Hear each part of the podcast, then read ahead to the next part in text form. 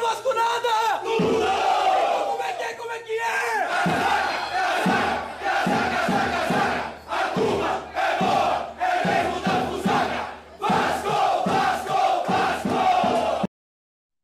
Arrepia, minha galera! Tamo online! E aí, meu amigo Jonathan? Fala aí! Salve, salve! Kerton Samuel! Salve, salve, meu amigo Andrezinho Neiva! Estamos juntos aí para mais uma live. Como sempre, é até. É, é, é até. Né, nem preciso dizer, né? Que é sempre uma satisfação aí estar com vocês aí mais uma vez para falarmos de Vasco. sempre. É isso aí. Fala com a gente, André Neiva, nosso grande amigo. Pô, hoje estamos felizes. Primeiramente, boa noite aí para você, Kerton. Boa noite para você, Oi. meu amigo Jonas.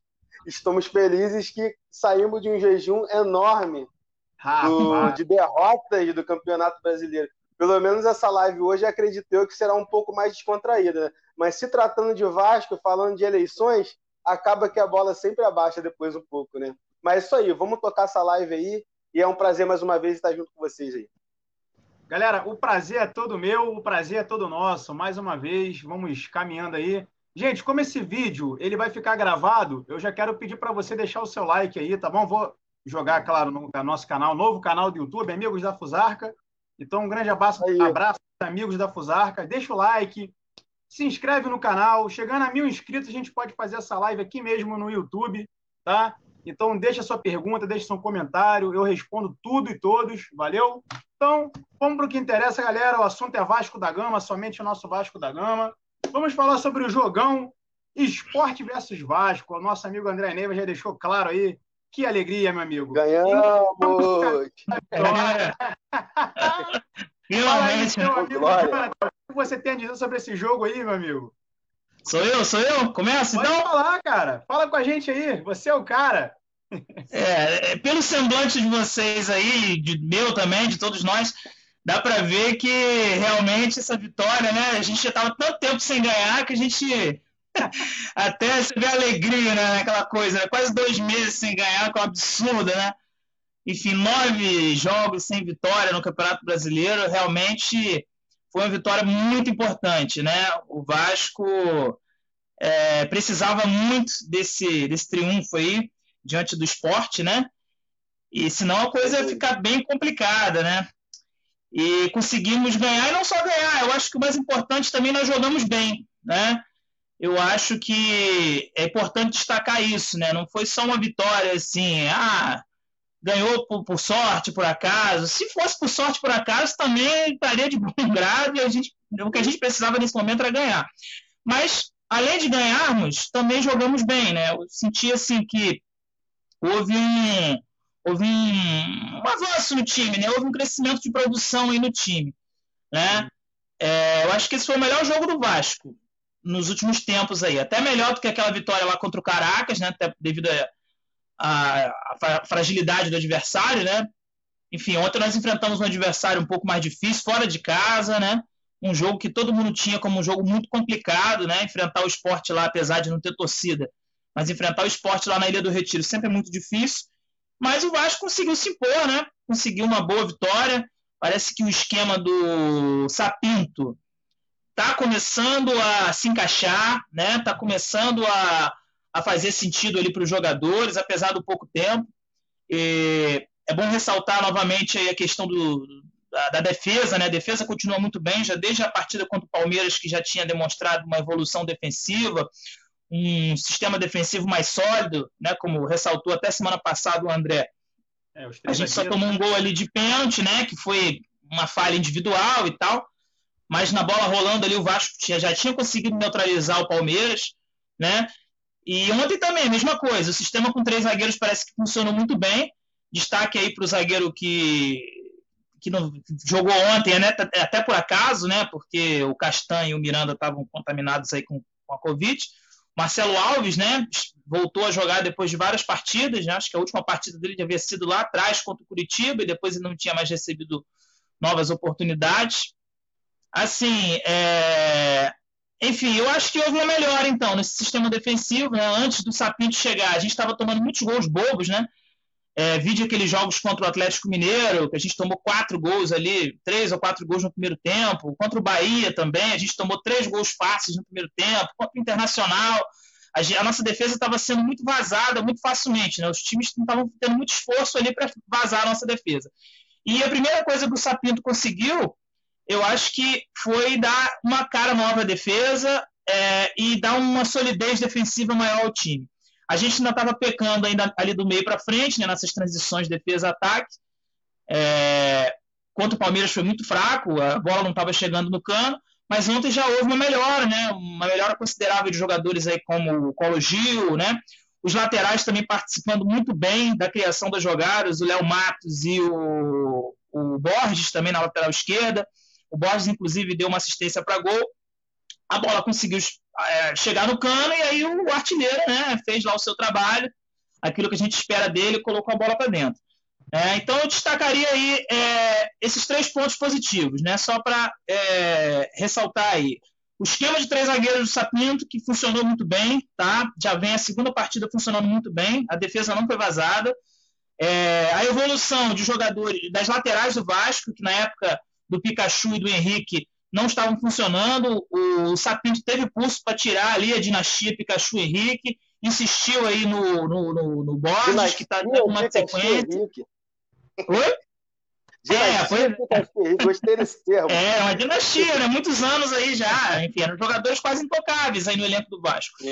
E entrou o Borges aí, que eu, era o que a gente dizia: o Borges pode não ser o melhor lateral do mundo, mas ele precisava de uma sequência. Ele está tendo uma sequência e está melhorando. Com os três zagueiros, os laterais estão tendo liberdade para avançar e estão avançando. Você vê, os caras já estão cruzando bola na área, a bola está chegando no pé do cano. Né? E também o destaque para o Colo Gil, que fez sensacional, né? monstruoso o Colo Gil. Né? Aquelas viradas de bola dele de um lado para o outro, coisa que a gente não via acontecer no Vasco. Né? É, a melhoria considerável do passe ali no meio de campo, né? que o Colo Gil ele tem um passe muito refinado, ele erra pouquíssimos passos. Eu acho que esses são os meus destaques aí. Se vocês quiserem complementar, daqui a pouco eu, eu falo mais aí para não ficar muito extenso. É, Cara, é, eu acho que você complementou muito bem, fez uma fala muito boa a respeito do jogo é, e conseguiu traçar um panorama tático que foi interessante. O Vasco, nos últimos jogos, já tem apresentado uma melhoria, mas essa melhoria ela não se resultava em gol. Né? Isso uhum. também se dá muito pelo, pelo Cologil, como você colocou muito bem, que tem um poderio defensivo muito bom, um cara que sai para marcar, mas é um cara que também tem uma habilidade no passe, tem um passe mais refinado ali, e parece que ele está se encaixando bem com o Benítez, né? É importante lembrar que o Benítez e o Cologil vieram da Argentina, jogaram na base da Argentina junto, e parece que esse casamento está dando certo, né?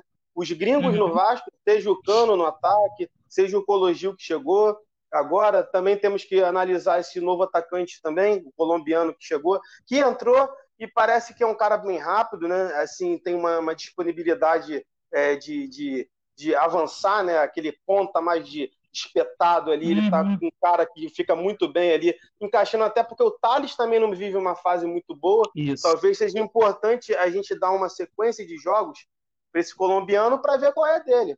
Até porque o uhum. contrato dele, se eu não me engano, acho que até o final do campeonato, né? Final do campeonato brasileiro ou final do ano que vem, se eu não estou certo. É, tem que dar uma sequência para ele, para a gente ver qual é desse colombiano. Né? Mas assim, é, o que você colocou, Jandro, foi muito bem. O sistema defensivo é uma melhoria tremenda. Parece que tipo, a saída do Castano afetou porque o Marcelo Alves entrou bem. Isso se chama esquema tático. Ou seja, qualquer jogador que entrar ali que tem um nível profissional, obviamente, estamos falando de jogadores uhum. profissionais, não vai ser afetado porque o esquema tático está bem montado. Então vai ter a peça de reposição ali e o cara vai conseguir entender qual é a função tática dele. Até o Erley jogou bem, cara, nesse jogo tão contestado o Erley, ele não, não, não comprometeu na zaga, fez a parte dele, Sim. jogou bem, Sim. né? Então, é, esse sistema do, do, do Sapinto já, tem, já tá dando a cara no Vasco. Né? Inclusive, para descontrair, eu tô com a blusa de Portugal hoje, em homenagem ao Sapinto. Né? É, deu, deu, uma cara nova ao Vasco. É isso, é. eu reparei isso. É, mas, mas, assim, tirando a brincadeira, realmente deu uma cara nova ao Vasco. Foi uma partida muito boa. A gente tem que lembrar também que o Léo Matos teve uma chance de chutada para o gol ali, logo no início dos 15 minutos do primeiro tempo. Que aquele lance ali, o Vasco poderia ter aberto o placar antes do cano com o Léo Matos. A chegada dos laterais está sendo muito maior, né? Com esses três zagueiros liberando os laterais para sair para jogar, muito maior. O Del Matos poderia ter feito o gol ali logo nos primeiros 15 minutos. Então, uma evolução. Teve uma hora, cara, que eu senti. Não sei se você, vocês viram o jogo e sentiram isso no, no início do jogo, que o Vasco estava marcando alto fora de casa. Uhum. O Vasco marcou alto fora de casa, o esporte perdeu a bola. Isso a gente não via no Vasco há um tempo. Então, sim, sim. No, no, no, início do jogo, é possível fazer essa marcação alta, é possível o time jogar para frente. É óbvio que o cansaço com a maratona de jogos, que inclusive o Sapinto colocou muito bem na coletiva dele, é, essa maratona de jogos, que os jogos é quarta, domingo, quarta, domingo, é difícil você dar uma sequência de treinamento para o time. Sapinto colocou isso na coletiva. Mas no início, primeiro, nos primeiros 15, 20 minutos, ele tem que ter uma bafa. O Vasco ele tem que mostrar que ele é um time grande. Ele é um time que ele joga para frente, é um time que joga para ganhar. Porque o que a gente via antes era o seguinte: o Vasco jogava recuado, uma, um time mais defensivo, né? esperava mais o adversário é, vir para dentro para jogar no contra-ataque. Só que isso não estava dando certo. Não estava dando uhum. certo. Agora, com essa disponibilidade tática nova, o time marcando em cima pelo menos 20 minutos já joga uma pressão. Inclusive cansa os caras. Os caras ficam cansados, que é muito mais, mais, mais difícil você correr atrás da bola do que você tá com a bola e tocando. Você consegue ter um balanço muito maior do jogo. Então, assim, é, é claro uma evolução do Vasco. Agora a gente tem que também torcer para ter uma sequência de evolução, né? Pelo menos nos Não próximos três, quatro jogos aí, que inclusive coincide, coincide com a primeira fase do campeonato, onde o Vasco foi bem. A gente tem que também levar isso em consideração e exaltar também o trabalho do Ramon naquela época, que também foi exaltado. O Vasco ganhou nas primeiras rodadas. Se a gente repetir esse, esse trabalho nas primeiras na primeira rodada do segundo turno, é quase que certo que a gente se livra ali da zona da degola. Uhum. E a gente já começa a pensar mais no meio para frente da tabela. Então, assim, é exaltar o trabalho no momento, mas manter também o pezinho no chão, né? Que, que dá, que dá. A gente viu que dá, né? E, assim, a ponderação que eu tenho de fazer do jogo é isso. Eu tô feliz, o Vasco ganhou. E agora é continuar com os olhos bem atentos para os próximos jogos aí que vai, que vai chegar. Já o Fortaleza já é uma parada difícil, um time de meio de tabela, né? Já na próxima quinta-feira também, às 20 horas da noite. Jogo importantíssimo. Sim, sim, sim. É um jogo que, que vai marcar ali. Realmente, se a gente ganhar esse jogo, a gente chega no número de pontos do Corinthians, né? E ultrapassa Isso. o Corinthians na, no, no, no, número de vitórias, né? É, a gente pode ir ao décimo lugar se a gente ganhar do Fortaleza, né? Subiria seis posições, né? Sim. E assim, se vocês forem analisar aí, essa rodada é uma rodada, não é uma rodada completa, né? É, só estão jogando alguns times que estavam com partidas atrasadas, no caso do Vasco. Então a gente tem que se aproveitar disso, porque os nossos adversários não vão jogar e a gente poderia dar um pulo aí, um salto bem grande, né? Na classificação. Isso aí. Sim, sim, sim. Bom, falando sobre o jogo, é, como eu já tinha comentado com vocês aí, né, no privado, eu não podia acompanhar tudo, né? Porque eu estava no trabalho e minha internet também, eu confesso que não estava legal, mas consegui ver um pouquinho do jogo. Graças a Deus vencemos, vi os dois gols, né? Foram até gols que, se você parar para analisar, é gol, é gol do cano, cara. É gol estilo matador, é gol estilo artilheiro. Oportunismo total. Então, tá aí, né? Graças a Deus mais uma vitória. Eu queria destacar aqui para vocês, galera, uma publicação que eu vi num dos grupos do Vasco aqui no Facebook que eu achei interessante, repercutiu muito, é o lance em que o Cano faz o primeiro gol. E não sei se vocês repararam que o Thales Magno, assim que a bola entra no gol, o Cano vem correndo para fazer aquele L dele. O Thales ele abaixa a cabeça e vem caminhando para a beirada do campo, tipo assim, como quem diz, né? Parece que ele já estava cansado, já começou o jogo cansado, tá desanimado, sei lá, cara, o que está acontecendo com esse menino, cara. Ele é bom, não sei o que vocês pensam a respeito dele, mas eu acho ele um bom menino, um bom Cara, jogador, eu... tem qualidade, mas último, nos últimos jogos eu tenho reparado que alguma coisa está travando ele. Não sei o que está acontecendo, cara, não está conseguindo demonstrar futebol. Eu queria falar até um pouco sobre o Thales, cara. Realmente, assim, a gente, eh, o futebol brasileiro hoje, ele tem se demonstrado muito imediatista, sabe? E a gente tem que entender que o cara é um menino. É um garoto que ó, saiu agora das fraldas, né? 17 é anos. Hoje, né? 17 anos. 17, nem maior, maior de idade ele é ainda. Então é o cara que vai oscilar. A gente não tem como tratar o Thales como um jogador para agora. É um cara que ele vai oscilar. Ele é um garoto. Né? É, ele André, o momento do jogo. Desculpa te, te interromper, mas essa coisa da idade, assim, o cara não viveu ainda assim a, é, ele vai passar por muitas experiências na vida, por muitas situações como essa na vida, de momentos difíceis e tal. E aí, quando ele tiver uma idade maior, ele vai saber como lidar com essas situações, né? com essa coisa da pressão e tal. Então, realmente, não dá para jogar toda essa carga de pressão em cima dele, apesar dele ser um jogador profissional, apesar dele ter que ser cobrado mesmo. Não estou falando que não tem que passar a mão na cabeça, não é não, isso. Longe disso também, sim. Mas é justamente isso. Ele não viveu ainda tudo aquilo que ele tem para viver. Ele ainda tem que aprender muita coisa. Vai passar por muitas situações na vida dele aí, que aí ele vai, a, a, vai aprender a lidar melhor com as situações, né? Sim. Mas é inegável, é inegável que é um bom jogador. A gente tem uma joia dentro do Vasco. Né? E não só o Thales, tem outros meninos na base também ali que são grandes promessas. E eu queria até destacar também o Andrei, que fez, seis, fez 100 jogos com a camisa do Vasco é muito, não é tão badalado quanto o Thales, mas é um jogador extremamente fundamental para o esquema tático do time, é um cara que dá uma estabilidade tremenda ao sistema defensivo e também sabe sair jogando, né? Mas voltando agora a falar do Thales, é um menino que é uma joia, mas é uma joia que ainda, como o próprio Sapinto disse, precisa ser lapidada, né? É, galera, concordo com vocês. Assim, eu faço de vocês literalmente minhas palavras. É aquele detalhe, cara. A gente sabe que tem uma boa parcela da torcida do Vasco que, infelizmente, eles vivem de momento. Tipo assim, igual Martin Silva. Martin Silva trouxe títulos pra gente, defendeu muitas bolas difíceis, foi o cara mais querido por grande parte de tempo no elenco do Vasco. Era, é goleiro de seleção, foi super respeitado, quase fizeram uma estátua para ele em São Januário, mas por um momento que ele não estava assim, demonstrando o futebol dele, que ele sempre demonstrou, a galera começou a bacalhar, começou a esculachar, e o que aconteceu com o cara? O cara não aguentou, teve uma hora que ele teve que sair. Então, infelizmente, acaba isso acontecendo numa parcela da nossa torcida. Assim, nada contra, somos vascaínos, estamos falando de vascaíno para vascaíno, e aquilo que a gente está falando aqui, todos sabem aquilo que está sendo dito. Infelizmente, tem sim, a gente tem que ser realista, uma galera que chacota. Aconteceu com o Pikachu, daqui a pouco vai passar a acontecer com mais, né? É, é, é.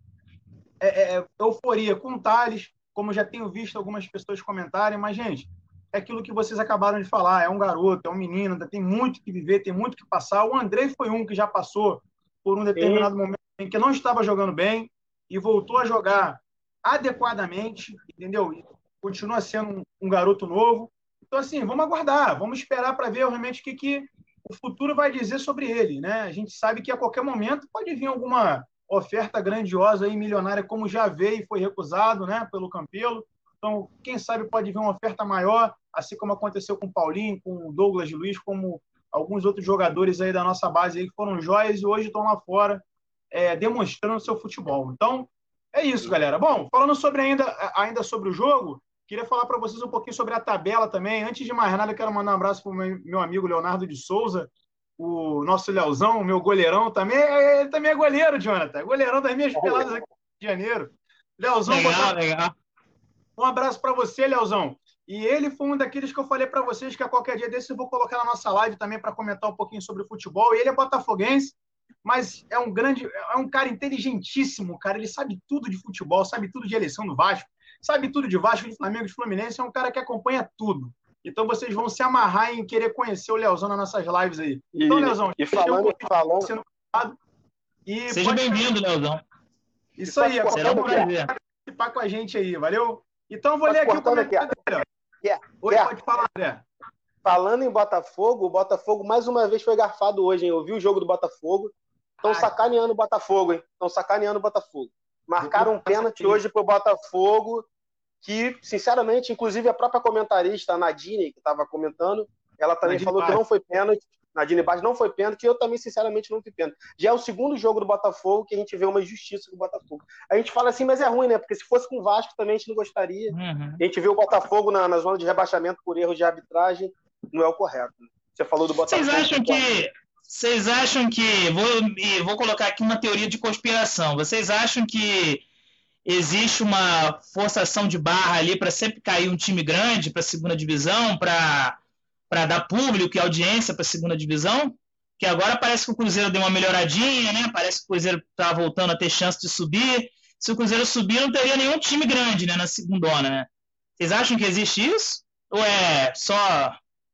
Cara, eu vou falar, eu vou falar menos de um minuto que eu penso sobre isso, Jonathan, até para deixar a chance para o André também falar rapidamente aí. Cara, eu, eu, vou usar as palavras do Luxemburgo no ano passado. Para mim, foi a, a, palavra mais inteligente que eu ouvi sobre rebaixamento no passado foi do Luxemburgo. Quando ele falou que o Campeonato Brasileiro tem 20 times, é muito pouco. É rápido. Por mais que sejam é. 38 rodadas. Tipo assim, o Botafogo está começando a viver um momento em que daqui a algumas rodadas, se ele não sair da zona de rebaixamento, ele vai começar a sentir aquilo que vai sentir durante três campeonatos brasileiros. É complicado demais, velho. São muitos times grandes. Bragantino é um é. bom time. Entendeu? E cai em quatro, né? É grande, o Ceará é grande lá, lá, lá no, no, no, no, Nordeste. Entendeu? Pô, vamos falar mais de quem? Pô, Goiás. Olha só o Goiás, cara. 12 pontos, velho. Cara, é. entender o que está acontecendo. A gente, eu e você, pelo menos, Jonathan, não sei o André, a gente é a favor do, do, do, do campeonato de. É, como é que se diz? De mata-mata. Né? Então, cara, os pontos corridos é isso, cara. Se o time não começar a se recuperar agora, ou no meio da, da segunda etapa do, da, de, né, do campeonato, meu irmão, vai começar a sofrer, vai começar a sentir as dores. É. E vai ganhar aqui, vai empatar ali. Quando começar a empatar, já vai sentir que empate não vai ajudar em nada. Precisa é, vencer. Aquela pressão de vencer. E completando o que você está falando aí, além de serem poucos clubes assim para o tamanho do Brasil, como país de dimensões continentais e tal, tem muitos times grandes, como você citou aí, o facão é muito grande, né? Cai em quatro. Você vê que mesmo na Europa, falam-se tanto da Europa, de se inspirar na Europa, mas lá as principais ligas caem em três. E às vezes ainda tem ali, rola ali o, o antepenúltimo ainda fazer um joguinho enquanto terceiro lá da segunda divisão, uma repescagem. Pra... Ou seja, até lá rola essa coisa de você proteger o grande, né? Aqui não tem muito essa coisa, né? De você. Aqui cai em quatro todo ano e assim, é 25% do campeonato muda todo ano, né? E num campeonato com, como você falou aí, com a porrada de time grande, né? Times de torcida, de massa. Então, assim, é um facão, o facão é, é, grande, né? É complicado. Cara, é complicado. É, aquilo, é um quinto, é um quinto do, do da tabela, um quinto da tabela vai para a segunda divisão. Eu Isso acho que, é, cara. Muita tipo, coisa, muita coisa. O que eu imagino, sabe o que, que, eu, que eu. Olha só, vou deixar claro para vocês aqui. Eu acho que eu já comentei com você, mas se eu não comentei, eu comento agora. O que eu acredito que seria interessante para o Campeonato Brasileiro. Se fosse mata-mata. Ah, mas não tem como ser mata-mata? Não, não tem? Então faz o seguinte: bota 40 times então na Série A. Pronto. Acaba com a Série B. Os times da Série B, Série E, do sei do caramba 4 lá, vem, pra, vem andando, cara. Não, sabe por que eu tô falando isso? Você quer ver um exemplo? É engraçado, cara, mas você quer ver um exemplo? Olha a torcida do Santa Cruz, cara. A torcida do é Santa é Cruz grande, é gigante. É. O estado do Santa Cruz é gigante no Pernambuco. É. Santa Cruz andou por todas as séries que existem no Campeonato Brasileiro. Pô, cara, é. então tem grandes times com nomes, com história, com títulos. O próprio Bahia. O próprio Bahia foi. O Bahia chegou a cair para terceira divisão também. Entendeu, cara? É isso que eu tô dizendo. Isso tinha que acabar. Vai chegar um Olha só, gente, vai chegar um momento e que quando o Flamengo ou São Paulo, ou sei lá, qualquer outro time que não caiu ainda, cair para a segunda divisão, vai chegar um momento e que todos vão falar assim: ah, já que a Série B tá, é normal, então vamos juntar. Pronto, bota mais time na Série A. Guarda o que eu estou falando, hein? Isso vai acontecer, hein? Isso vai acabar acontecendo. Entendeu? Pode falar, André. Desculpa, cara, você acabou não falando sobre isso. Cara, então, nesse, nesse, nesse ponto, nesse assunto aí, cara, eu acho que existe uma coisa que aconteceu no futebol brasileiro nos últimos anos, que foi a, a fragmentação e a, os times grandes é, não estarem conectados um com o outro, sabe? Na época que existia uhum. o Clube dos 13, parecia que tinha mais um, um, um, cumprimento, sabe, entre os clubes ali, uma, uma proteção. Ah, nós estamos juntos aqui no, uma união, nós precisamos um dos outros. Né? É, e a partir do momento que foi se fragmentando esse, esse, esse movimento, né, a gente foi vendo a decadência de alguns clubes grandes, como o Corinthians, como o Vasco, como o próprio Palmeiras, o Botafogo, e perdendo força e cada um pensando só em si. Cada um Isso. pensando só em si. Né? Aí a, a, a guerra, a, a, guerra começou entre as federações. Ou seja, a Federação Paulista, que é a, a predominância para ela, a Federação Carioca se enfraqueceu, tenta pegar predominância para ela e fica na guerra. Só que a gente sabe que nessa guerra de força, os clubes do Rio têm se prejudicado ao longo dos últimos anos. Uhum. A gente vê isso na arbitragem, Os clubes do Rio sempre sendo prejudicados em, em detrimento aos clubes de São Paulo. A gente vê o Botafogo e o Vasco é, ali, o Fluminense nem tanto, que conseguiu ainda ganhar alguns títulos ali, conseguiu chegar no, no, no topo da tabela em alguns campeonatos, mas o Botafogo e o Vasco, particularmente, é, sempre ali brigando na parte de baixo, e muitas das vezes brigando na parte de baixo, porque era prejudicado pelo juiz, como o Botafogo tem sido prejudicado. Né? O Vasco perdendo um campeonato para o Corinthians, gente. Nós fomos vice-campeão brasileiro com diversos erros de arbitragem. Já 2011. faz um tempo, 2011, mas a gente ainda se lembra. Nós, como Vascaínos, ainda se lembramos disso. Aquele campeonato a gente perdeu por causa disso. Porque, assim, uhum. quando existiu o Clube dos 13, eram todos juntos. Agora é guerra de federação, sabe? Então, assim, se, se, a Federação do Rio não se fortalecer, cara, a gente vai ver, vai ver esse cenário se repetindo ano após ano, entendeu? Mal comparando a história lá da, do século XX, né, antes da Primeira Guerra Mundial e tal, existia um equilíbrio de forças, né, entre as sim, nações, era meio que isso, né? Aí a partir do momento que começou a ser cada um por si, né, é, muito é, polarizado, muito polarizado. É, deu a confusão que foi. Mas, assim, é, acrescentando isso aí que você falou, André, eu colocaria também a questão da, da, lei, é, da lei Pelé, né? Das mudanças na legislação e tudo mais, né? Isso aí prejudicou também muito alguns clubes, né? A retirada da lei do passe, a questão da quase da obrigatoriedade dos clubes de, de virarem empresa, né? A, aquela coisa, a profissionalização, algumas coisas assim, nem de todo nós são ruins.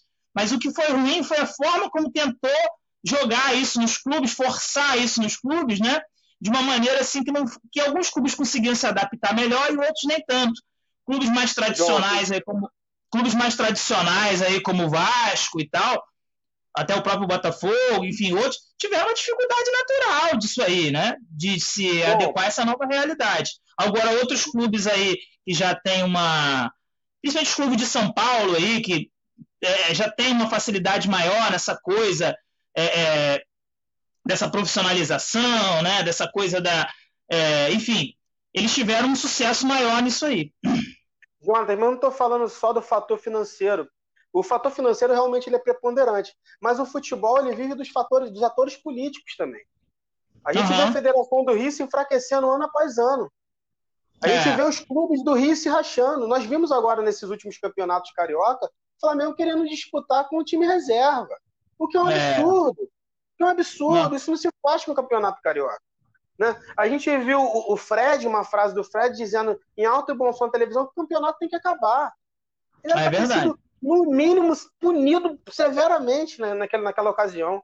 Ou seja, uhum. então a gente não vê, não vê uma conexão na Federação do Rio, dos clubes do Rio, em fortalecer o futebol regional, né, para que a gente possa brigar politicamente por uma lá dentro da CBF, inclusive dentro do Conselho de Arbitragem, para que a gente seja pelo menos respeitado.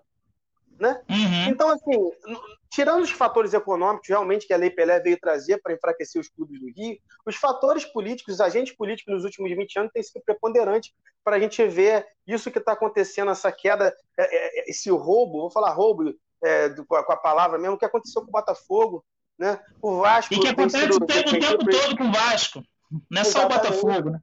Exatamente. A gente está meio que se doendo aqui pelo Botafogo, não é se doer, mas porque isso acontece o tempo inteiro com a gente também, pô. Né? Sim, sim. Então, assim, só para finalizar esse assunto, que a gente estava falando do amigo do Kerto, que era botafoguense, né, e eu fiquei revoltado com o erro do Botafogo, é isso. Eu, eu, acho que, assim, que a gente tem que começar a olhar o futebol aqui de uma forma mais é, unitária, sabe? Os clubes do Rio chegarem junto, porque isso enfraque... o Botafogo se enfraquecendo, não é só o Botafogo que está se enfraquecendo, é todo o campeonato do, todos os clubes do Rio acabam se enfraquecendo. E se enfraquece o próprio Vasco também, né? Se enfraquece o próprio Vasco. e um depende do outro. A grandeza de cada clube desse foi criado com base na rivalidade, um com o outro, né? O Vasco só é o Vasco por causa do Botafogo, o Flamengo só é o Flamengo por causa do Fluminense. E assim sucessivamente entre quatro clubes grandes do Rio, né?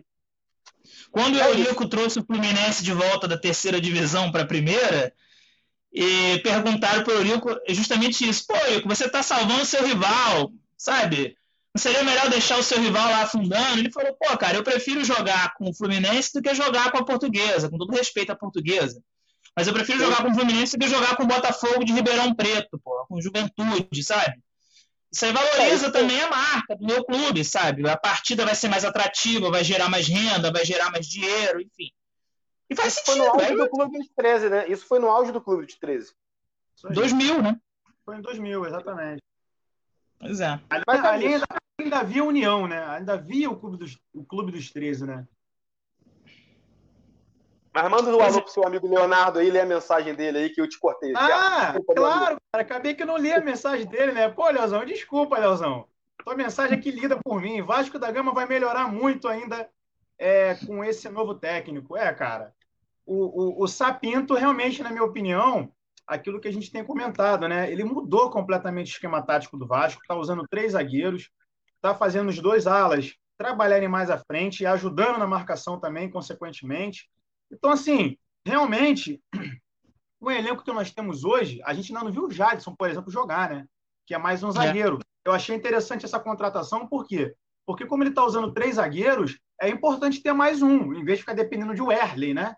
Para poder substituir quem não esteja podendo entrar no jogo. Então, assim, para mim é interessante. Tomara que ele faça jus à, à contratação, que seja boa, que o Jadson venha para jogar bem, ainda não vê ele jogar. Então, assim, não falando somente sobre o Jadson e, e, e sobre Zaga, mas falando sobre o Sapinto, eu estou gostando muito da postura dele. Ele está apostando também nos meninos, está dando chance, inclusive até para o Neto Borges, como você falou, Jonathan, no início do vídeo, no outro vídeo também eu lembro que você comentou muito sobre isso, né? Tirando o Henrique, né? Porque eu não sei o que está acontecendo com esses técnicos que ele não sei o que eles estão enxergando no Henrique. Coisa que o Sapinto ele não conseguiu enxergar. Ainda bem, porque o Neto Borges, cara, de longe, ele está jogando muito melhor do que o Henrique, né? Então comentem aí, galera. Mas sabe o que, É, que nesse- me parece, Kerto? Posso ir, Júlio? Pode.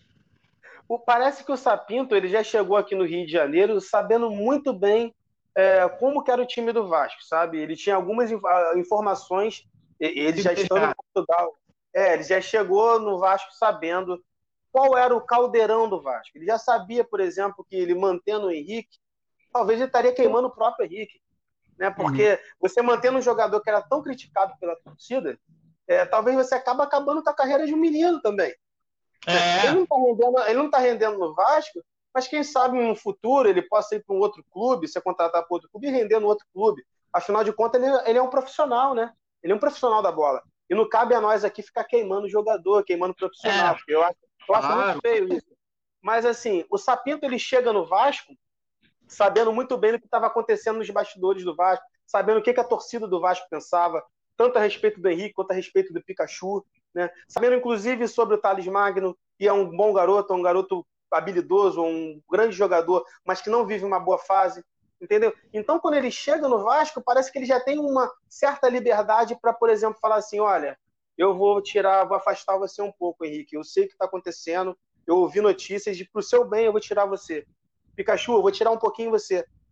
Não é à toa que o. Pikachu entrou, nesse, nesse último jogo, o Pikachu entrou e rendeu bem. Chegou algumas É. vezes ao ataque. O Pikachu não é um mau jogador, ele está vivendo uma, uma, uma má fase, mas não é um mau jogador. Pode ir, João. É aquela coisa, é aquela coisa do que a gente falou semana passada, o psicológico influencia muito, cara. E esse imediatismo da torcida acaba prejudicando muitos jogadores. Não é todo jogador que tem impulso para lidar com essa, essa crítica permanente o tempo inteiro, sabe? É, claro que eles vão tá- estão passíveis a sofrer críticas mesmo o tempo todo, é, sempre, né? Mas a galera às vezes, né, perde um pouco a mão da crítica, né? O próprio Neto Borges aí, ele fez uma partida boa contra o Curitiba, mas se não me engano, ele entrou depois numa outra partida, ele não foi tão bem assim, foi mal. E a torcida caiu de pau dele, já tava falando pau pra caramba dele, sabe? Porra, tinha que dar um pouco de tempo pro cara, né? Pro cara poder é, pegar ritmo de jogo, se entrosar com o time, isso é para pra qualquer jogador, pô. Quase que queimaram o Neto Borges aí também, alguns, alguns torcedores, né? E com relação a- ao Sapinto, eu acho que ele, ele faz as coisas com convicção, né? Sim. Claro que ele ouve a torcida e tal, a opinião da torcida é importante, mas ele não faz, ele não toma as decisões dele baseado no que a torcida pensa, que a torcida acha lá e coloca, escreve lá no Instagram e pede para ele lá no- na rede social dele, não. Ele faz com convicção. Né? O Carlinhos fez uma partida muito ruim também, a torcida caiu de pau em cima do Carlinhos, ele mesmo assim continuou escalando o Carlinhos, acreditou ali no futebol do Carlinhos. Eu acho que ele só não tirou o Thales Magno ainda, eu acho que até o Thales Magno está merecendo até um banco aí, seria até bom para ele nesse momento. Mas eu acho que ele só não tirou o Thales Magno mesmo por falta de opção. tá? Até de não ter confiança nos caras ali que iriam substituir o Thales Magno. Quem sabe agora chegando esse colombiano aí, ele possa dar uma chance aí pro colombiano, né? Se for um jogador de velocidade ali pela ponta, de repente pode até substituir o Thales Magno e pode, poderia fazer bem pro Thales Magno, assim, pegar uma reservazinha, né? Ver que também, enfim, é, não, não ficar tão confortável ali, né? Preservar um achando que tá tudo né? bem. É, para preservá-lo também, exatamente. É interessante. Gente, antes de mais nada, eu queria dizer aqui, ó, Elaine Moura é minha esposa, tá, gente? Ela é aí na foto aí, ó. Ela tá, tá falando salve, salve nação vascaína e botou um outro comentário aqui. He, he, he, trio, o trembala da colina. Um beijo, meu amor. Te amo. É Vascaína também, né? Claro, cara. A gente tem bom gosto, né? Com certeza. Bom, galera, olha só, vou falar um pouquinho sobre Germancano. Pô, se destacou, fez dois gols, é matador, é artilheiro, sempre soube disso. Eu tenho que endeusar esse cara, porque a gente sabe que o cara merece o que ele tá fazendo, cara. E aquilo, por incrível que pareça, cara, sem Benítez parece que falta alguma coisa para ele em campo, até porque os dois falam a mesma língua. Ainda mais agora que veio, né, o É. Colo Gil. Então, cara, os gringos estão fazendo um sucessaço nesse elenco do Vasco aí, cara. Então, ó, quero dizer o seguinte, eu vi, acabei de ver aqui agora uma notícia bacana, até interessante de falar, né? No lance, né? Saiu no, no site do lance aqui, ó. Cano se torna o sétimo maior artilheiro estrangeiro da história do Vasco. Pelo menos por enquanto, o Cano ele fez 18 gols com a camisa do Vasco da Gama. Na frente dele só temos o Riascos, né? Que de 2015 a 2018 fez 20 gols. E uma extensa lista aí de quinto ao primeiro, né? Hugo Lamana, na década de 30 lá atrás, Petkovic, né, que fez 28 gols, Alfredo Gonzalez, um argentino de 40 a 42, fez 29. Em segundo lugar, Silvio Parodi, de 54 a 56, um paraguaio que fez 37 gols. Em primeiro lugar, eu duvido que vocês saibam quem é esse cara. Vocês nunca vão saber quem é esse cara. É o André Rios. de 38 a 42, um uruguai É, de 83 Quem é, quem é que é? Tu não ouvi? Villadoniga. É um Nossa, uruguaio. falar desse cara. É, meu Meu amigo, Deus. o cara fez 83 gols com a camisa do Vasco da Gama. E a gente Caraca. fala a história do cara, hein? Vai entender o negócio. Nessas horas a gente vê que a gente não sabe nada, tá vendo? A gente acha que Sabe sabe. nada. Consultar um Agora, e o que é- fazer. Agora, o Quieto hoje deu uma de PVC aí, né? Já trouxe os dados lá. É. O negócio tá ficando bom. Nosso PVC. né? Agora, Mas, posso, mas levantar, posso levantar uma bola? Posso levantar uma bola para vocês? falar, claro. Cano ou Balotelli? Uma Olha, bola. difícil. hein? Sério, sério. Bom, olha só, eu vou, eu vou, o meu voto é rápido e simples. Eu voto em Cano porque, assim, Balotelli, até onde eu sei, ele tá parado. Né? Então, É, é um jogador, é forte, é habilidoso, mas eu não vejo ele como um grande goleador e o faro de goleador que o Cano tem. Eu não vejo até então, pelo que eu conheço dele. Por isso que eu vou escolher o Cano. é, se fosse o Balotelli de uns 10 anos atrás, né? Talvez eu escolheria o Balo- o Balotelli, mas hoje o Balotelli tá com quase 40 anos, né? Eu acho Já que se ele viesse passou. pro Vasco aí, como o Leven estava dizendo, seria mais para o marketing, né? Vender camisa, gerar um dinheiro, né? Agora, se daria certo mesmo ou não, é outra história, né? É, seria uma aposta. O Balotelli estava num clube pequeno da Itália, né? O Brescia. E Brescia. ele parece o Brescia, Brescia, Brescia, não sei como é a Brescia, pronúncia. Brescia, Brescia. É, e não parece que não foi tão bem assim, né? No, nesses últimos, nesse último clube que ele passou, né? Assim, eu acredito que dá para tentar, né? Mas eu também ficaria com o Cano no atual momento. Só levantei essa bola para saber a opinião de vocês, que é muito importante. Pô, não, é, tem, tem que ser assim mesmo, meu amigo. Aqui é, aqui é tudo ao vivo e a cores, ó. Sem esquete nem nada, entendeu? É isso aí. Bom, galera, Mas aqui, então. é, só complementando essa coisa do Cano aí, é, eu acho que assim, foi importantíssimo, assim, não só para o Vasco, mas para ele também, porque realmente ele estava muito tempo sem fazer gol, quer dizer, para os dois, né? Para ele e para o Vasco. Quando ele não faz gol, o Vasco parece que não vence também, então, assim. é, e já estavam, já, sabe como é que é a imprensa, né? Sabe como é que é. Sempre com o Vasco rola uma má vontade, enfim, já tinha gente especulando até que o Cano estava querendo sair saiu do do Vasco, Vasco porque não estava satisfeito, porque não estava vindo fazendo gol e porque sabe, porque o time estava perdendo. Assim, E aí ele até deu uma entrevista, o empresário dele deu uma entrevista num, num canal famoso aí do YouTube, dizendo que não era nada disso, dizendo que o Cano estava muito satisfeito com o clube, a insatisfação dele era pessoal com ele mesmo, pelo fato dele não estar tá mais fazendo gols, mas ele estava trabalhando muito para tentar voltar a fazer gols o mais rápido possível e que ele tinha uma expectativa muito boa de, de, de melhorar a classificação do time na tabela, deixar o Vasco numa situação mais tranquila e buscar o título da Sul-Americana. Ou seja, bem alinhado com aquilo que a gente falou aqui semana passada. Né? Eu acho que o Vasco tem que brigar por esses objetivos sair da zona da confusão ali, sair da zona da degola, ficar ali no meio da tabela, não precisa nem brigar mais, pensar mais em Libertadores, nem nada assim, eu acho que é difícil, quer dizer, se der, claro, a gente vai pensar, mas no momento ali, tentar se estabilizar, ficar ali numa zona intermediária mesmo, e buscar o título da Sul-Americana, amigo, é possível. É, Sul-Americana tem um monte de lá. E dá vaga na Libertadores, cara. Porra. Exatamente. E ganhando Sul-Americana, a gente poderia disputar a Libertadores. Gente, faltam oito jogos. E o Mundial de 2022. Que vai ser o campeão da Sul-Americana do ano passado com o campeão da Sul-Americana desse ano. Estão nas oitavas de final. Faltam oito jogos, né? Para o título, quem sabe, né? E os adversários são adversários de medianos ali, de médios para médios ali para pequenos, até alguns ali no, na chave do Vasco ali. Não são grandes times. Os times mais complicados ali seria o Bahia, né? Esse time argentino que a gente vai enfrentar aí, que é um time mediano, de defesa e justiça, não é nenhum time grande da Argentina, mas os argentinos costumam complicar. Por que não sonhar, né? Por que não sonhar? Sonhar não custa nada, né, gente? As chances são reais. Realmente dá para chegar longe na competição. E se o time começar a se encaixar agora, e como já voltou a vencer, continuar vencendo, então, realmente, dá para acreditar sim que a gente pode chegar uma final ou até mesmo título. Quem, quem, né? Quem pode. só lembrando, né? sim.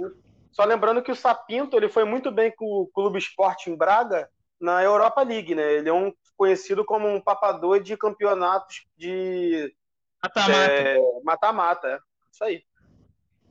Pois é, e, com, e, e, em situação até bem parecida com o Vasco, de um time com um investimento pequeno. Ele chegou a falar que um, um, eu não sei se foi o Braga, mas ele chegou a falar que treinou um time lá na Europa com chegou a ficar com cinco meses de salários atrasados, uma situação muito pior do que a do Vasco. E hoje mal bem o Vasco tem salário em dia, pelo menos isso. E ele conseguiu avançar lá nas fases mais agudas, mas mais agudas, não sei nem as fases, as fases mais agudas, mas ele conseguiu avançar bastante lá na, na Liga Europa, enfim. Então, um treinador que está acostumado com esse tipo de competição, né? Vou trocar de cenário aqui que meu telefone está acabando a bateria. Calma aí. Ah, tá maneiro. Bom, então. É assim mesmo, é, é no improviso. Por causa do tempo aqui, para não ficar muito prolongado. Então, o próximo jogo, a gente já sabe, né? Quinta-feira, dia 19, às 19 horas, contra o Fortaleza. Um jogo importantíssimo para nós, porque com essa vitória do Vasco, que é um jogo atrasado, a gente vai conseguir chegar talvez até o décimo colocado, ou seja, metade da tabela. Então, a gente precisa muito por favor, Vasco, eu só te peço essa vitória essa semana. Por favor. Só essa vitória vai ser muito importante para a gente. A gente vai, a nação vai ficar muito feliz. A nação vascaína vai, ó, vai dormir tranquila, leve e solta, acreditando que tudo pode acontecer de bom daqui em diante. E realmente essa vitória possa vir aí. Vamos torcer, gente. Vamos torcer. Dessa vez eu vou prometo para vocês, eu paro tudo para acompanhar esse jogo, cara. Eu vou, eu vou ver de, do zero até o 95 minutos do jogo. Pode ficar tranquilo que eu vou acompanhar com muita calma esse jogo aí, cara. Se Deus quiser, se Deus permitir. Então, galera, vamos então mudar de assunto, vamos falar sobre eleições do Vasco. Eu acho que a gente não tem muito o que dizer, porque até então é...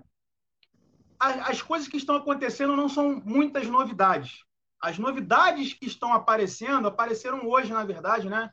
Então, eu queria deixar, eu queria falar rapidamente aqui o seguinte, é, para quem não sabe, na verdade, Jonathan, eu vou deixar com você. Vou deixar o tempo que você quiser, meu amigo, para você explicar o que, que está acontecendo entre eleições do dia 7 até as eleições online aí.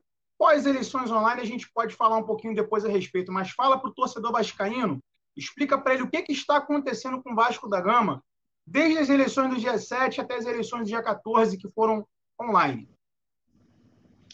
É, então, é, eu não sou nenhum advogado, não sou jurista, não sou nada. O que eu sei, o que eu acompanho na mídia, igual a todos vocês, né, que a maioria dos torcedores estão sabendo, Mas eu acho que é importante a gente tentar fazer aí um, um pequeno histórico, né, para quem está chegando agora, não está muito a par da situação, sempre, a informação sempre é importante, né?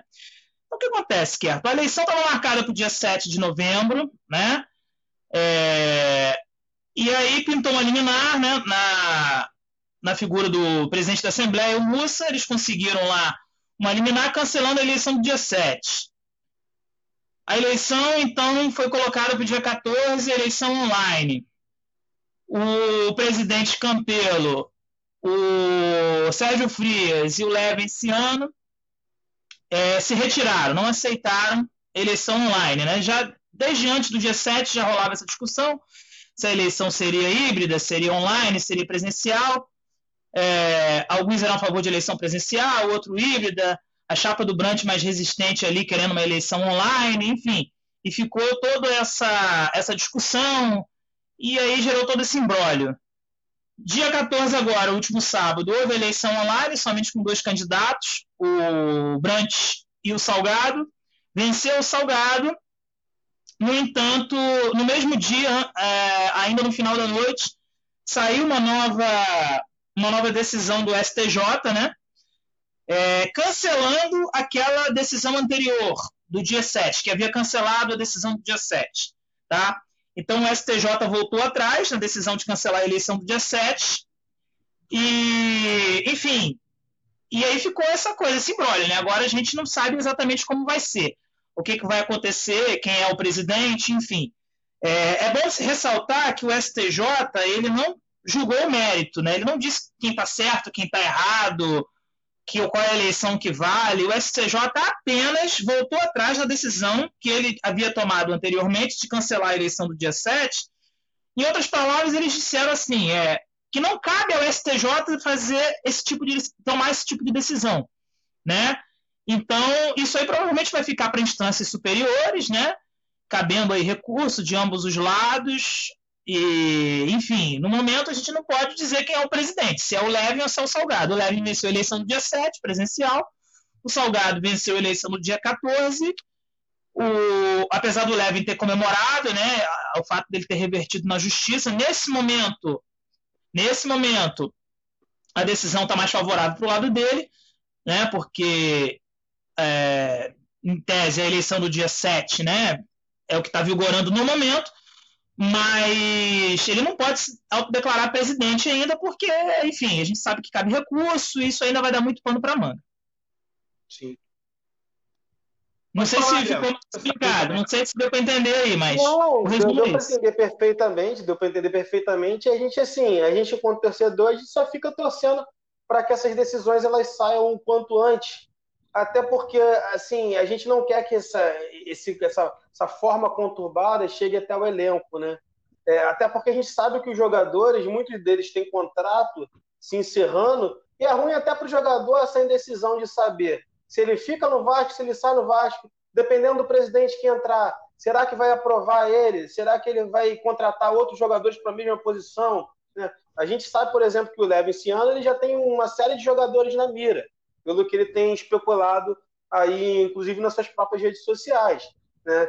Então fica muito complicado esse embrólio todo, assim, para não passar para dentro do elenco. Né? Nós, enquanto torcedores, acho que nosso papel é torcer para que as coisas se resolvam o quanto antes, eu lamento profundamente desse problema todo, dessa judicialização toda, é, e a gente sabe perfeitamente quem são os atores que têm causado esse dano para o Vasco ao longo dos últimos 10 anos, né? É, perderam as eleições, mesmo causando esse embrólio todo, perderam as eleições, perderam para o Leve, perderam para o Salgado, né? essa judicialização que é tão ruim para o nosso clube. Né? Eu espero que, acabando todo esse embrólio, seja o Leve, ou seja o Salgado, o presidente do Vasco, ou seja até mesmo os dois se entendendo é, junto para tentar chegar a um acordo e as decisões do Vasco serem tomadas dentro do Vasco, né? que daqui em diante o Vasco siga um, um, um panorama de que as decisões do Vasco sejam tomadas dentro do Vasco. Porque é muito ruim a gente ver isso acontecendo no Vasco ao longo de 10 anos. É, é, o, o, time é, vai vivendo uma série de ação judicial, o, o, gestor do clube muitas das vezes não tem como tomar algumas atitudes, não tem como tomar algumas decisões, e quando toma as decisões, é, dias depois a justiça barra essas, essas decisões, é ruim para o clube. É ruim para o clube. Então, assim, a gente, como torcedor, eu pelo menos falo por mim, mas eu acredito também seja o pensamento de vocês, que para o Vasco se desenvolver, para o Vasco crescer, independente de quem for o próximo administrador, a gente precisa ter um clube organizado dentro dele e as decisões do Vasco passarem a partir de agora serem tomadas dentro do Vasco. É muito feio isso que tem acontecido, é muito ruim para o clube, mancha a história é, do clube, é, é, tira os patrocinadores, é muito patrocinador fica olhando o clube, tipo assim, porra, eu vou pro clube, o clube uma confusão danada, perde, perde aquele valor, valor econômico que o Vasco tem, que a bandeira que o Vasco tem, que é muito forte, a gente sabe que é um valor econômico enorme, é uma marca muito forte, perde um pouco dessa marca porque a gente vê essa confusão, isso dentro do Vasco, os atores políticos dentro do Vasco. Então, assim, eu torço muito para que no final desse ano, se possível até o final desse mês, a gente tenha esse desenrolado, né? É, eu acredito, assim, como eu já falei na live passada, a eleição que valeu foi a eleição do dia 7, inclusive foi a eleição que teve um pleito maior, é, cerca de 3.500 votos. Essa eleição online ela teve menos votantes do que a eleição é, presencial, que eles diziam que foi tramada em cima de 24 horas, que não foi, que tinha sido marcada há muito tempo mas ela mesmo assim teve um pleito muito maior, muito mais representativo do que essa online que as pessoas poderiam teoricamente fazer de casa e votaram muito menos pessoas. O quadro social se expressou de uma forma muito maior quantitativamente na eleição do dia 7. Então, como eu falei semana passada, eu acredito que, na minha opinião, tem que valer sim a decisão do dia 7. Para mim, levem o presidente legítimo do Vasco. E eu espero que, inclusive, que o Salgado possa se entender com o Levin, porque ele tem direito a cadeiras é, no conselho administrativo do Vasco.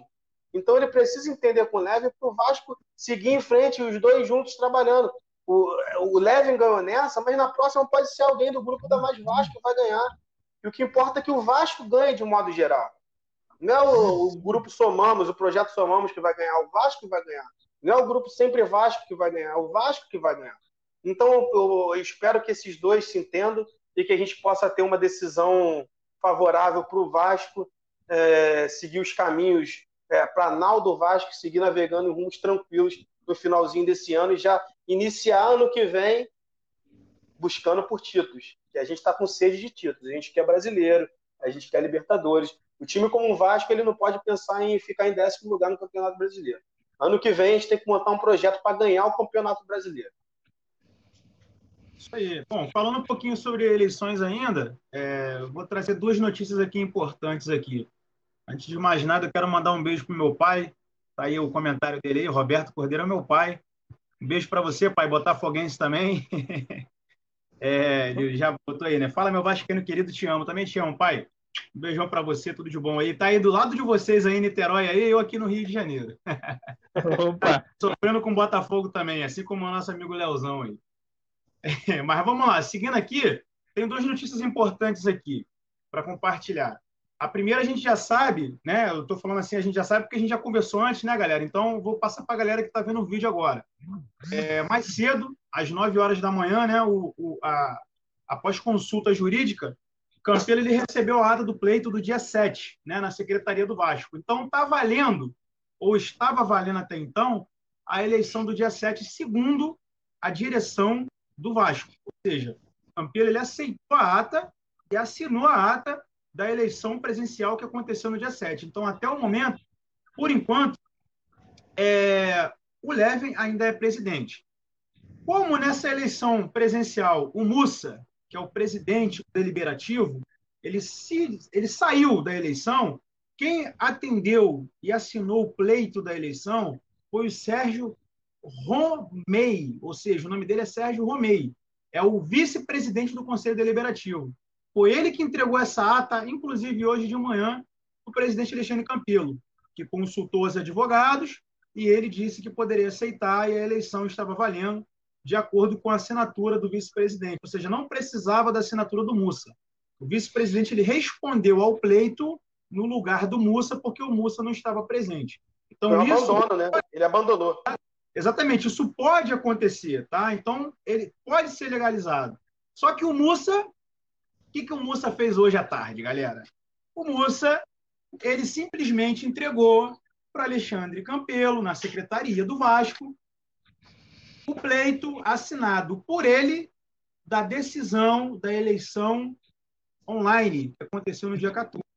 Então, nós temos duas atas de duas eleições na mesa do Alexandre Campelo. Mas, até onde se sabe, a única assinada pelo Alexandre Campelo foi a do dia 7. A do dia 14 até agora, o Alexandre Campelo não assinou. Ele recebeu, mas ele não assinou. Então, vamos aguardar Vamos saber como é que vai ser as, as próximos, os próximos capítulos aí, porque, por enquanto, para os advogados do Campelo, a decisão do dia 7 é a que está valendo, inclusive judicialmente. Uma nova é, é, informação que eu tenho para passar aí para o pessoal para compartilhar. Gente, essa, essa aqui, cara, é a bomba do dia. Vou passar para vocês a bomba do dia.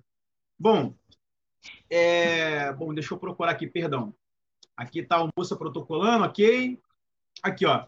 Tá tudo, tudo que eu tô falando para você, para vocês, galera, tá lá no GE, tá? Tá no site do GE, na aba do Vasco. Eleições do Vasco. Após Salgado pedir que tire ações da justiça, Levem cobra educação e diz que rival, entre aspas, né? Joga para a galera. Que, por que, que ele quis dizer isso? Vou ler para vocês aqui o tweet do Salgado que ele postou hoje. Ele postou hoje às 5 e meia da tarde, ou seja, agora, agora tarde, no caso, né? Torcida Vascaína, isso é o Jorge Salgado, tá? Torcida Vascaína, eu queria fazer um convite ao candidato Levin. Todos nós vascaínos já estamos cansados com essa confusão judicial. A imagem de nosso clube está sendo muito desgastada. Eu não tenho nenhuma ação na justiça nessa confusão eleitoral. Ponto.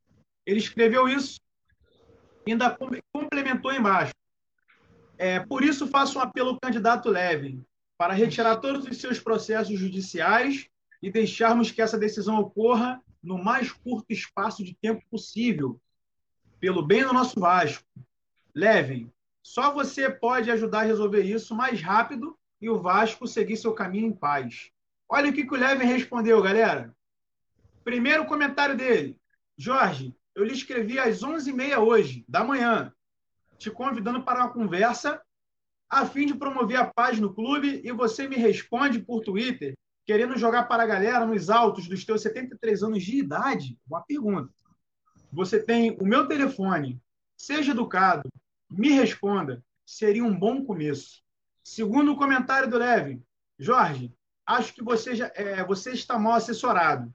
O quadro social já respondeu no dia 7 do 11, bem como a torcida e o Superior Tribunal de Justiça, é, repristinando, cara, que nome difícil, hein? Que palavra difícil. Repristinando a decisão do TJRJ, proferida em 6 do 11, que cassou a decisão da sétima vara civil de 3 do 11. Ou seja, o golpe que vocês tentaram fracassou. SV, Saudações Vascaínas. Então, galera, esses são os comentários que aconteceram hoje. Essa, essas foram as discussões que aconteceram hoje no Twitter entre Salgado e o Levin. Queria que vocês comentassem um pouquinho a respeito disso. Quer falar, André? Ou eu falo primeiro? Pode ir lá, Jonas, pode ir lá. Porque aí, quando você terminar a sua fala, eu vou falar pouquinho, rapidinho mesmo, para a gente finalizar. É, cara, eu acho que é mais ou menos por aí, pelo que o Levin falou. O Jorge Salgado quer jogar para a galera, né, cara? Ele quer jogar responsabilidade para o outro lado, como se ele não tivesse nenhuma responsabilidade em toda, em toda essa situação que está acontecendo no Vasco. Só que você dá perceber que esse, esse, esse, essa argumentação ela tem um, um quê de hipocrisia até pelo fato do cara tá falando isso no Twitter, pô. Né? Se o cara quisesse realmente o diálogo, ele não precisava expor isso publicamente, sabe? Jogar para a torcida e tal, fazer esse showzinho. Ele pegava e passava um fio lá para o Levin, conversava e chegava num acordo. Entendeu? Então, eu, eu, vejo dessa forma. Eu acho que isso aí é jogar para a torcida, jogar para a galera e tentar tirar o corpo fora, né? Quando ele coloca essa coisa, ah, eu não entrei com nenhuma ação na justiça. Não entrou com nenhuma ação na justiça, mas ele foi é, diretamente beneficiado, né? Pelas ações que o Mussa teve na justiça. Acabaram beneficiando ele. Então, assim, e ele participou da eleição online. Então, indiretamente, diretamente ou indiretamente, ele acabou se beneficiando de uma série de, de, de ações que foram protocoladas na justiça. Então, ele também está ali no métier, ele também tem a responsabilidade dele, ele também tem. Não adianta querer tirar o corpo fora agora e jogar para a galera. Sim, sim, você falou muito bem, Jonas.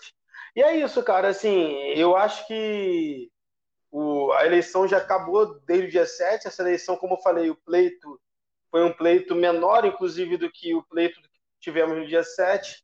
É, eu acho que se tiver que ser na justiça, vai ser na justiça. O Leve não vai abandonar, até porque imagina se você tivesse gastado um dinheiro, um tempo num projeto e ganhado esse projeto, ter, ter sido confirmado esse projeto pela maioria nas urnas, maioria dos sócios ter aprovado seu projeto e você simplesmente deixar isso para lá, ninguém faria isso.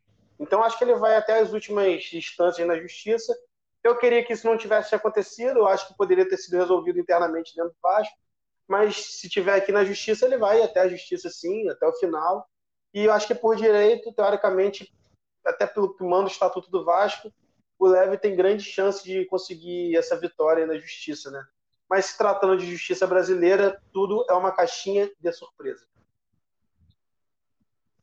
Pois é, porque o problema aí é a demora da justiça, né? Também de tomar uma decisão, né? Tudo é muito moroso, né? E a gente precisa de um presidente para ontem, né? Não sei se vocês viram a entrevista do Fernando Miguel. Não sei se vocês viram a entrevista do Fernando Miguel. Tanto o Fernando Miguel quanto o Sapinto comentaram a respeito desse imbróglio da, da justiça, né? E aí a fala dos dois foi bem parecida, né? Claro que o time tenta não pensar nisso, se focar somente no que está acontecendo ali dentro do campo. Mas não tem jeito, o extracampo acaba influenciando, né? Fernando Miguel foi bem contundente, ele falou ali que tem jogadores com contratos já se encerrando no final desse ano. Sim, sim, e aí o cara já fica escaldado, né? O cara não sim. sabe se vai ter o contrato renovado, se não vai ter, sabe? Não sabe qual é a posição do presidente que vai entrar, quem é o presidente que vai entrar. Isso tudo gera ali um. Né? É, os caras, em vez de ficar pensando, eles, em vez de ficar pensando no futebol, acabam pensando em outras coisas, né? Enfim. É isso, galera. Então, vamos finalizar aqui. É, vou deixar uma notícia para vocês aqui também agora, que eu acabei de assistir aqui. É, vou falar um pouquinho também do Sub-20, né, do Campeonato Brasileiro. O Vasco empatou né, hoje com o Flamengo, no Nivaldo Pereira, em Nova Iguaçu. Então, o que chamou a atenção nesse jogo foi o seguinte: muito raio, muitos trovões e teve um cinegrafista que ele sentiu um choque elétrico quando estava transmitindo o jogo a serviço Porra. da CBF. Cara, que doideira, né? O cara foi hospitalizado, passa bem, graças a Deus, Caralho. mas custo enorme o que aconteceu lá. Eu já fiquei sabendo mais cedo que estava chovendo muito na Baixada Fluminense, e até agora aqui. Niterói também choveu bem, cara. Então, aqui no Rio de Janeiro não choveu, pelo menos aqui na Zona Oeste não choveu, mas em Nova Iguaçu, Baixada Fluminense, caiu o mundo lá, cara. Então. É, mas foi uma pancada de chuva de 5 a 10 minutos no máximo. Sim, mas sim. bem forte. Então, pô, mesmo não conhecendo, cinegrafista Paulo Cardoso, quero deixar, quero declarar aqui melhoras para você, esse susto aí que tenha passado. E vamos torcer para que realmente tudo dê certo, até mesmo o nosso sub-20 nesse Campeonato Brasileiro aí, que o time sub-20 também está uma elite, meu amigo. A base está forte demais. E hoje ficou no empate, mas é isso aí, galera. Bom, vamos finalizar o vídeo, né? Já chegamos já a uma hora, já ficou longo. Então, é, vou deixar aí o Jonathan e o André se despedirem aí, depois eu me despeço aí. Vamos lá, pode falar, Jonathan. Suas considerações finais aí. Não, é, é, eu acho que eu já falei tudo que eu tinha para falar. Assim, a gente travou um debate bem interessante hoje aqui. Eu só espero novamente aí que essa questão das eleições se resolver o mais rápido possível que em, janeiro um, algum presidente, seja o Levin, seja o Salgado, possa assumir o clube. E espero uma vitória nesse jogo aí de quinta-feira contra o Fortaleza, que é muito importante. Né? Eu acho que para o Vasco vai ser fundamental aí emplacar uma segunda vitória e vai dar muito mais tranquilidade ao time. É... A gente vai subir na tabela, vai ficar na zona intermediária, vai se afastar ali da zona do rebaixamento. Eu acho que vai ser assim, vai dar uma tranquilidade muito maior ali, vai assim, vai dar uma confiança maior para os jogadores. Eu acho que o trabalho do Sapinto e tal, enfim, para dar para continuidade do trabalho, eu acho que esse jogo é fundamental. É importantíssimo. Fala, André. Então, primeiramente eu queria dizer mais uma vez que é sempre um prazer é, falar com vocês. É muito bom a gente falar de Vasco aqui, é, ainda mais depois de uma vitória, uma vitória que a gente saboreou muito bem nesse final de semana.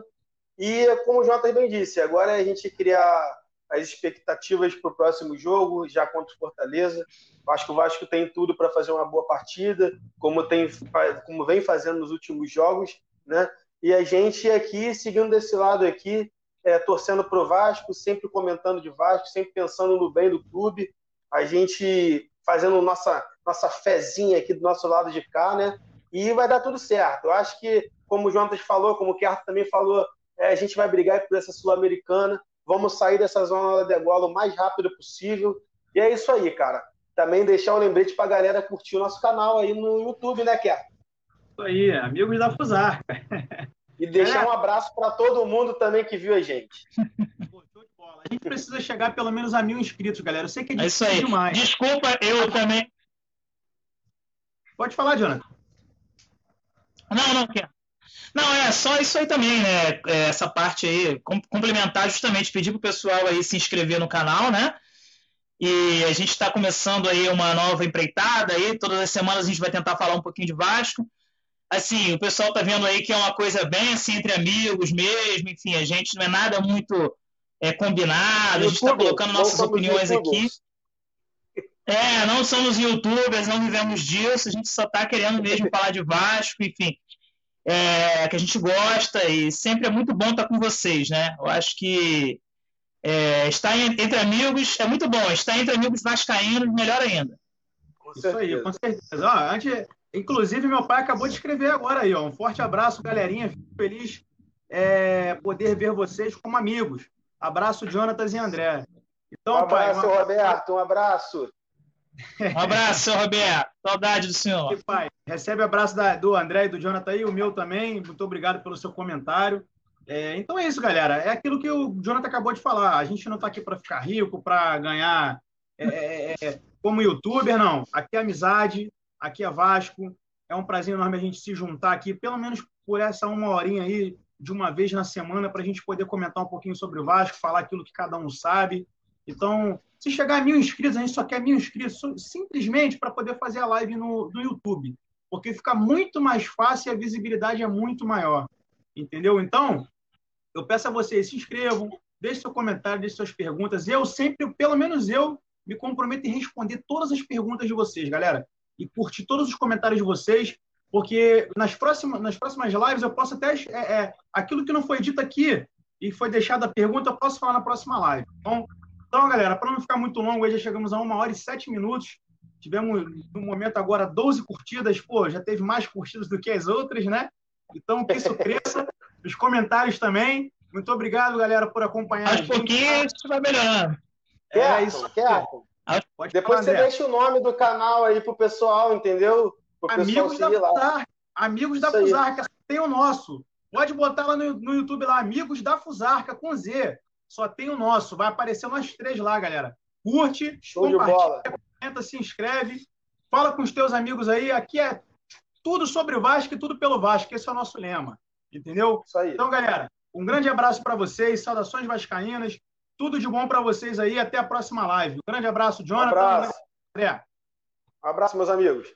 Valeu, Ké. Um abraço. Um abraço Valeu. André. Boa noite para todos. Saudações vascaínas. Arrepia! Saudações. Valeu. Saudações vascaínas. Saudações. Atenção, atenção, vascaínos, não vasco nada!